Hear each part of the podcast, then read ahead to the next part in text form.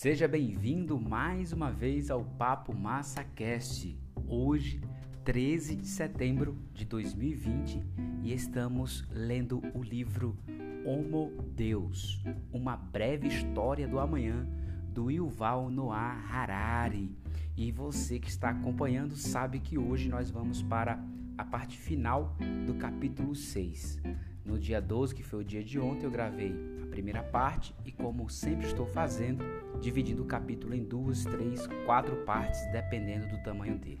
Quero dizer também que estou sempre muito feliz pela tua audiência, você que vem acompanhando o Papo Massa Cast e quero aproveitar hoje para fazer o inverso. Lembrar você que no YouTube, no Papo Massa Live, eu tenho episódio novo da série Mudança de Era. Eu falei é, no dia de ontem, eu publiquei, foi a Economia 4.0, o sétimo episódio, Economia 4.0, onde eu apresento as ferramentas e personagens dessa economia dinâmica que nós estamos vivendo no século 21.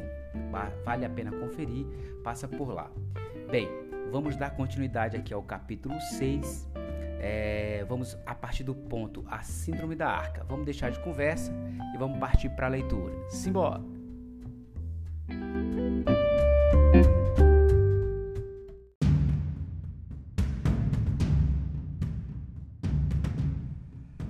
A síndrome da arca.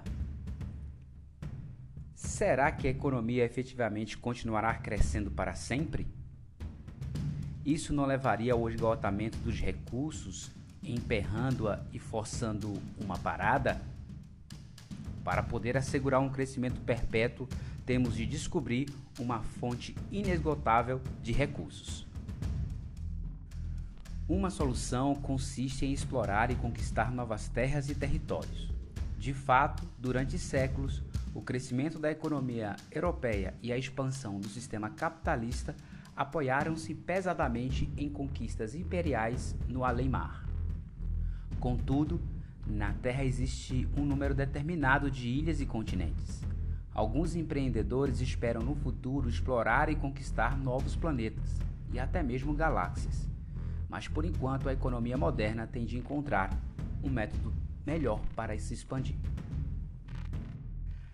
A ciência tem provido a modernidade com uma alternativa a economia da raposa não tem como crescer, pois raposas não sabem como produzir mais coelhos. A economia do coelho estagna, porque os coelhos não têm como fazer o capim crescer mais depressa.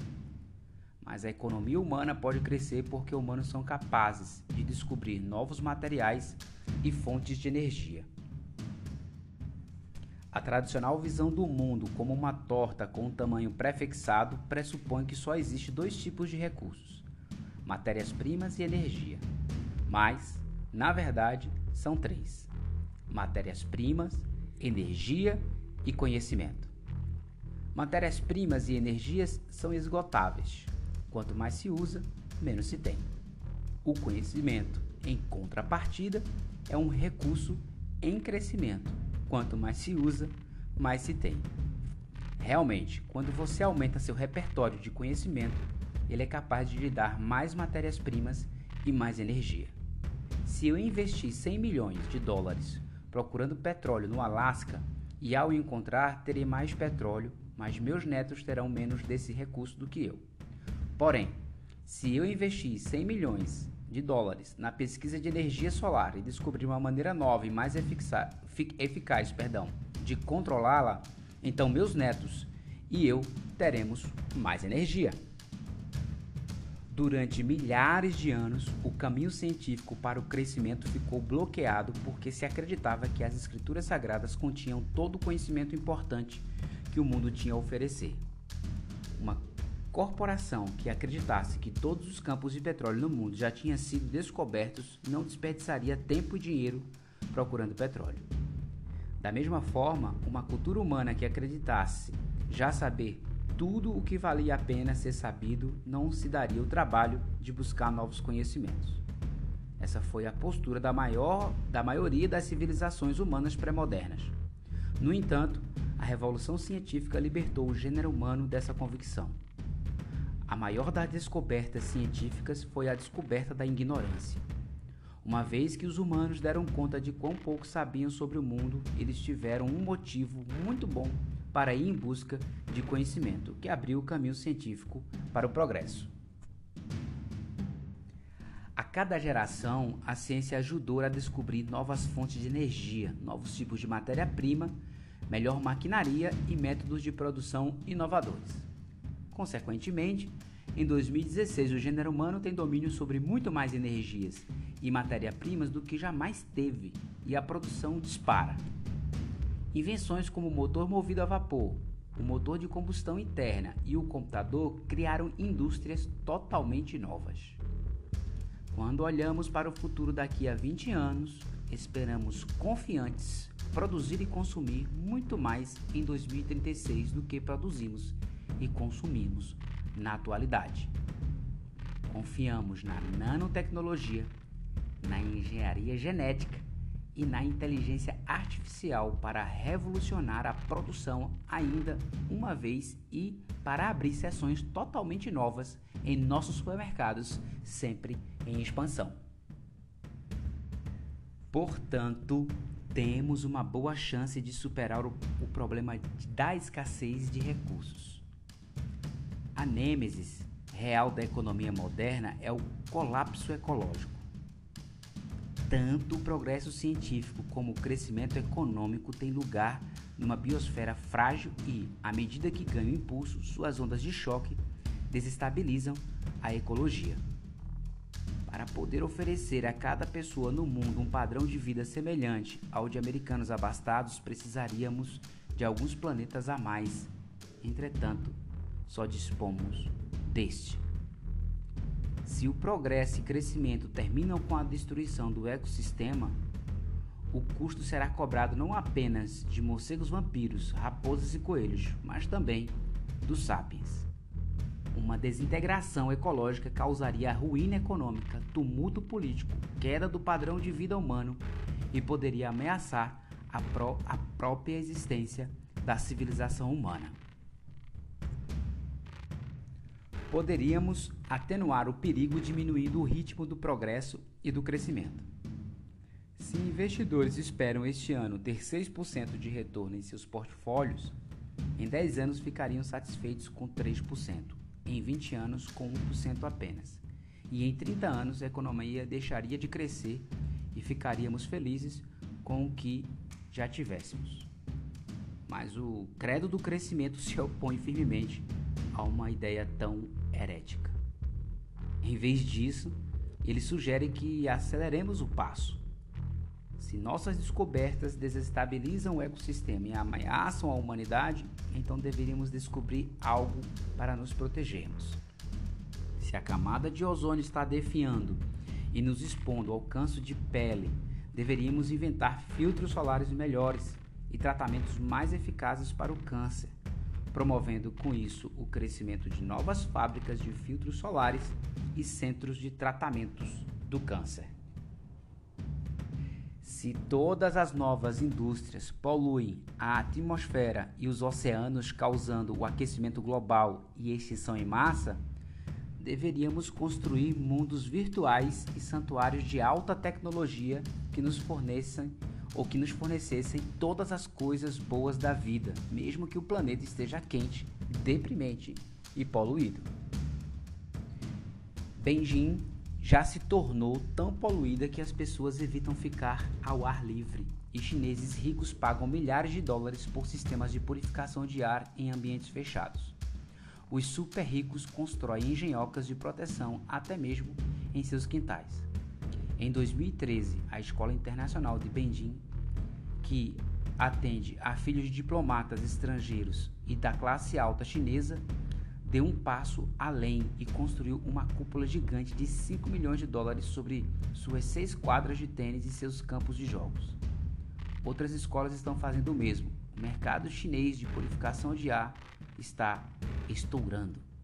Obviamente, a maioria dos residentes em Beijing não pode se permitir tamanho luxo, nem pode matricular seus filhos na escola internacional. O gênero humano vê-se confinado a uma corrida dupla. Por um lado, nos sentimos compelidos a aumentar o ritmo do progresso científico e do crescimento econômico. Um bilhão de chineses e um bilhão de indianos querem viver como americanos de classe média e não vêem motivo para conter os seus sonhos, enquanto os americanos não se mostram dispostos a abrir mão de seus veículos utilitários esportivos e de seus centros comerciais.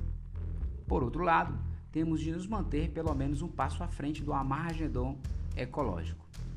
Manipular essa corrida dupla fica cada vez mais difícil, pois cada passada que aproxima os moradores de uma favela em Delhi do sonho americano também leva o planeta para um ponto mais próximo da beira do precipício.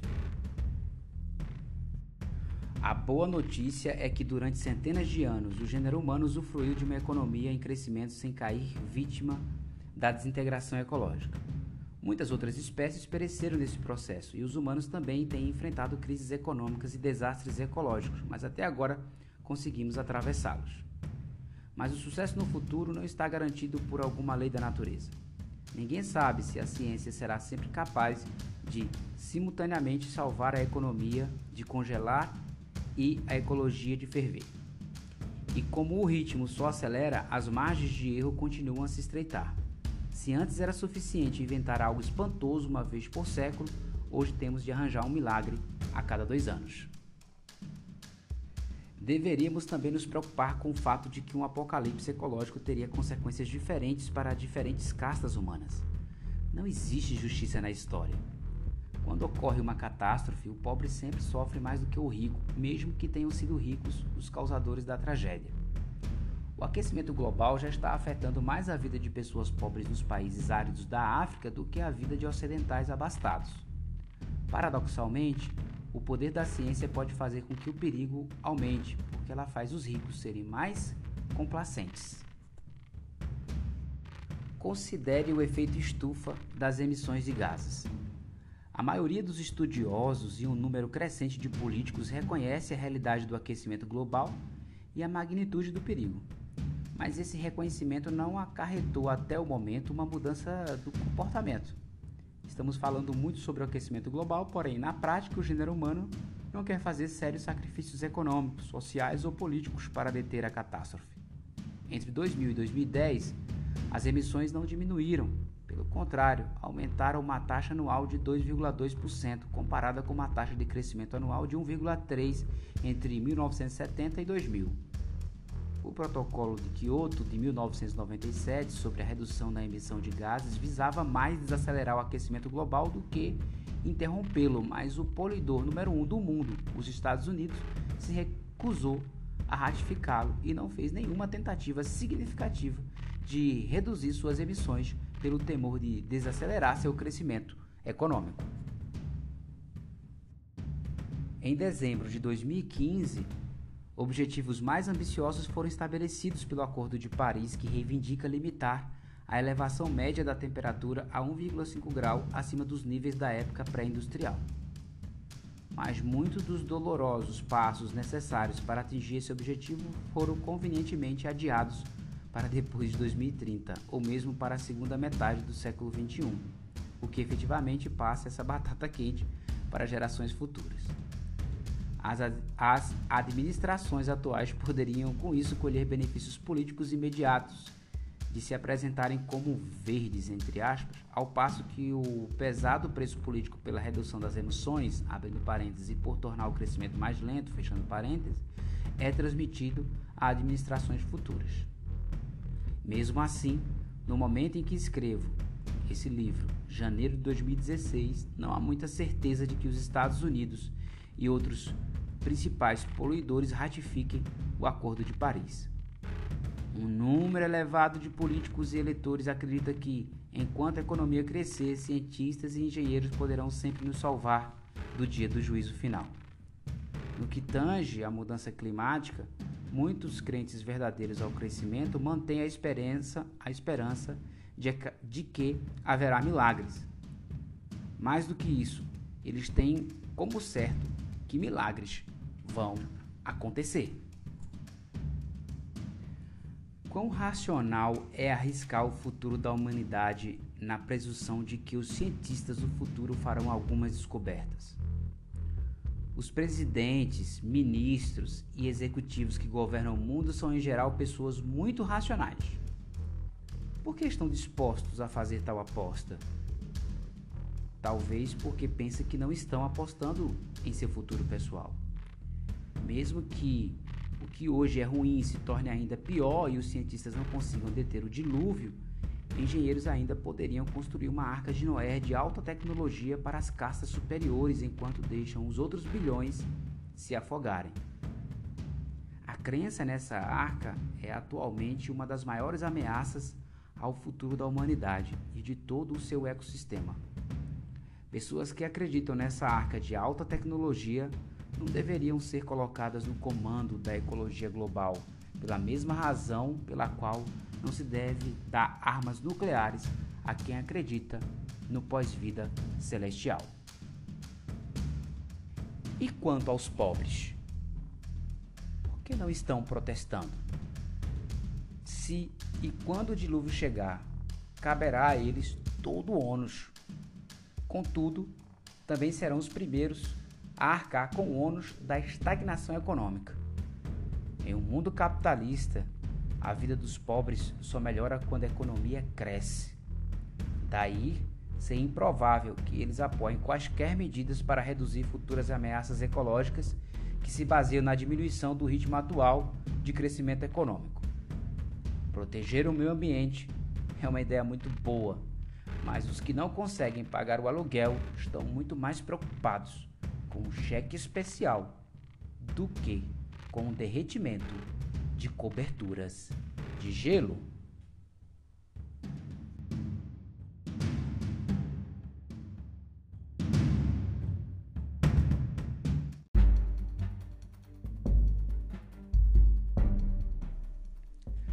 A corrida dos ratos. Mesmo que corramos rápido bastante para evitar tanto o colapso econômico como a desintegração ecológica, a corrida em si vai criar enormes problemas. No nível individual, ela redunda em níveis altos de estresse e tensão. Depois de séculos de crescimento econômico e progresso científico, a vida deveria se tornar serena e pacífica, ao menos nos países mais desenvolvidos. Se nossos antepassados soubessem quais são as ferramentas e os recursos disponíveis para o nosso uso e comando, eles suporiam que usufruímos de uma tranquilidade celestial, livre de qualquer cuidado ou preocupação. A verdade é muito diferente. Malgrado todas as nossas conquistas, nos sentimos sob uma pressão constante de fazer e produzir ainda mais. Culpamos a nós mesmos, nosso chefe, a hipoteca, o governo, o sistema escolar. Mas na verdade a culpa não é deles, é do contrato moderno que todos assinamos no dia em que nascemos. No mundo pré-moderno, as pessoas se pareciam com funcionários de baixo escalão em uma burocracia socialista. Eles perfuravam seus cartões e depois ficavam à espera de que outra pessoa fizesse alguma coisa. No mundo moderno, nós humanos tocamos o negócio. Por isso estamos sob constante pressão, dia e noite. No nível coletivo, a corrida se manifesta em reviravoltas constantes. Enquanto sistemas sociais e políticos anteriores duravam séculos, hoje em dia cada geração destrói o mundo antigo e constrói um novo em seu lugar. Como brilhantemente expressa o Manifesto Comunista, o mundo moderno positivamente requer incerteza e distúrbio todas as relações fixas e todos os antigos preconceitos são varridos para um lado e novas estruturas tornam-se antiquadas antes de chegarem a se solidificar. E tudo que é sólido se desmancha no ar. Não é fácil viver num mundo tão caótico e é ainda mais difícil governá-lo. Por isso, a modernidade tem de trabalhar arduamente para garantir que nem indivíduos humanos nem a coletividade humana tentem abandonar a corrida a despeito da tensão e do caos que ela cria. Para tal fim, a modernidade sustenta o crescimento como um valor supremo em prol do qual devemos fazer todo sacrifício e arriscarmos a qualquer perigo. No nível coletivo, governos, empresas e organizações são incentivados a medir seu sucesso em termos de crescimento e a temer o equilíbrio como se este fosse o diabo. Em nível individual, somos inspirados a aumentar constantemente nossa renda e a elevar nosso padrão de vida. Mesmo que você estiver bem satisfeito com as suas condições atuais, deve se empenhar por mais. Os luxos de ontem tornam-se as necessidades de hoje. Se houve um tempo em que você viveu muito bem em um apartamento de três carros, com um carro e um computador, hoje você precisa de uma casa com cinco quartos e dois carros, de um punhado de iPods, tablets e smartphones.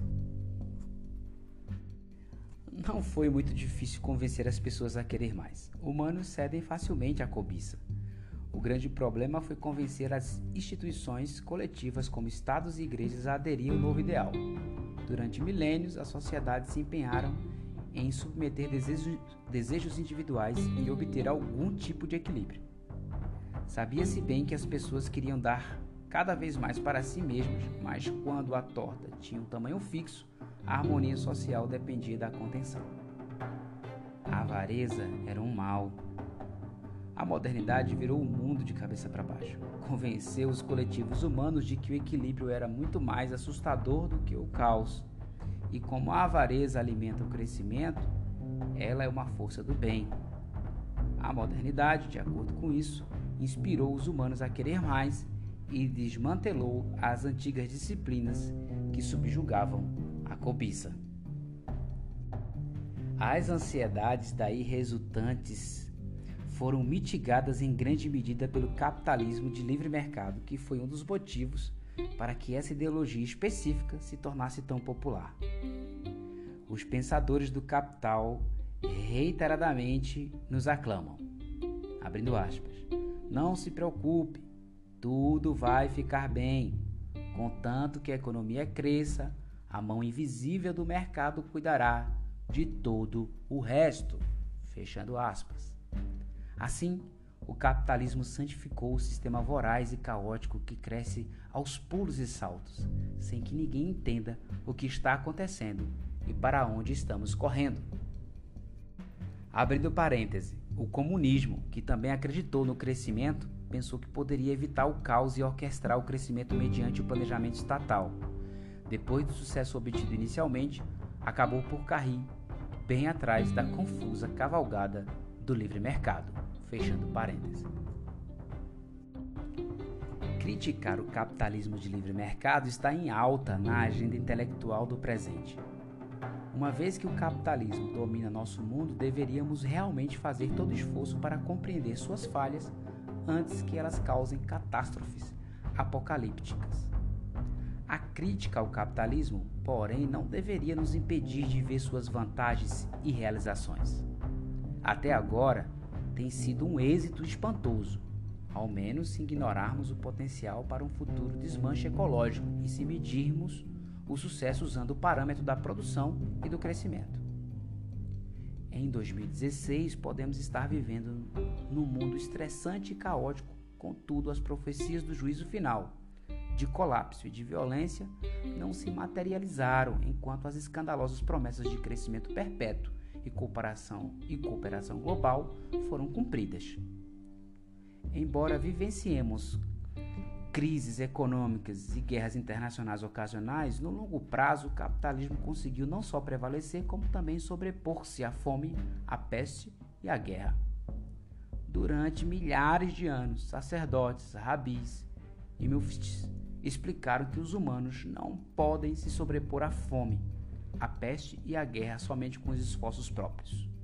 Então vêm os banqueiros, os investidores e os industriais e em 200 anos conseguem fazer exatamente isso. Assim, o contrato moderno nos prometeu um poder sem precedente e a promessa foi mantida. E quanto ao preço? Em troca do poder, o trato moderno espera que abramos mão do significado.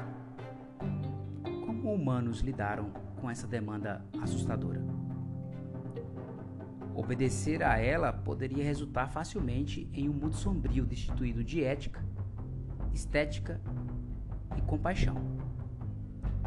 Permanece, entretanto, o fato de que o gênero humano hoje não é apenas mais poderoso do que nunca, é também muito mais pacífico e cooperativo. Como os humanos conseguiram isso? Como foi que a moralidade, a beleza e até mesmo a compaixão sobreviveram e floresceram no mundo sem deuses, sem céu e sem inferno? Os capitalistas, mais uma vez, são rápidos em atribuir todo o crédito à mão invisível do mercado. Mas essa mão é tão cega quanto invisível e, sozinha, nunca poderia ter salvado a sociedade humana. De fato, nem mesmo uma feira rural pode se manter sem a mão auxiliadora de algum deus, rei ou igreja. Se tudo está à venda, inclusive os tribunais e a polícia, a confiança evapora, o crédito desaparece e os negócios murcham. O que então resgatou a sociedade moderna do colapso? O gênero humano foi salvo, não pela lei da oferta e da procura, e sim pela ascensão de uma nova revolucionária religião o humanismo.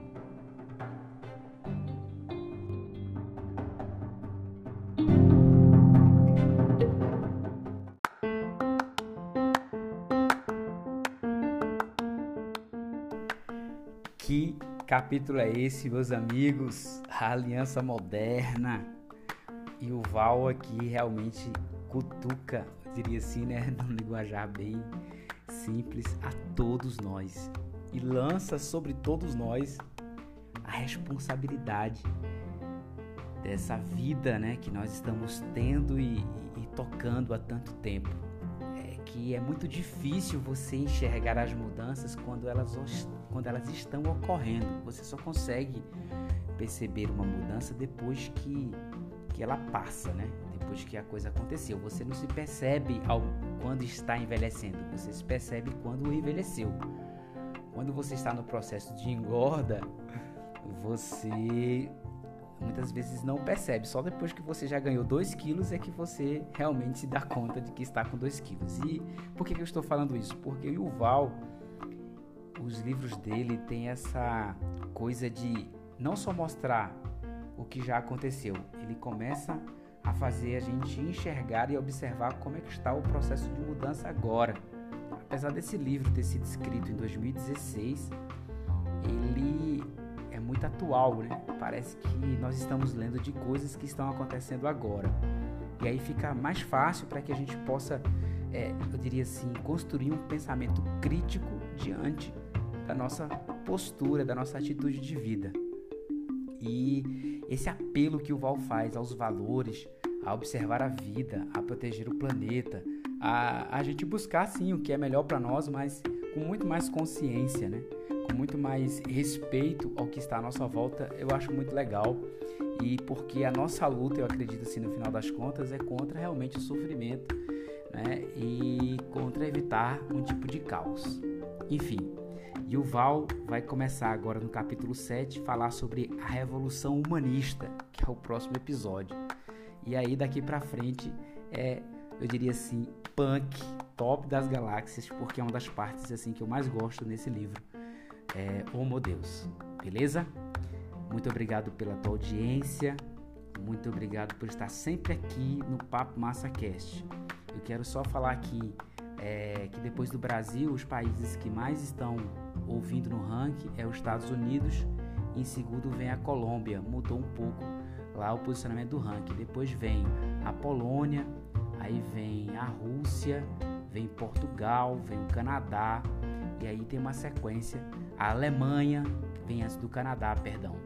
E o que acontece? Então esse ranqueamento ele se alterna a, a cada, eu diria assim, a cada podcast e eu fico muito feliz, independente de qualquer coisa, porque só em saber que tem brasileiros ouvindo em todo lugar aí no mundo é muito legal, porque esse conhecimento que o Val traz eu considero muito rico.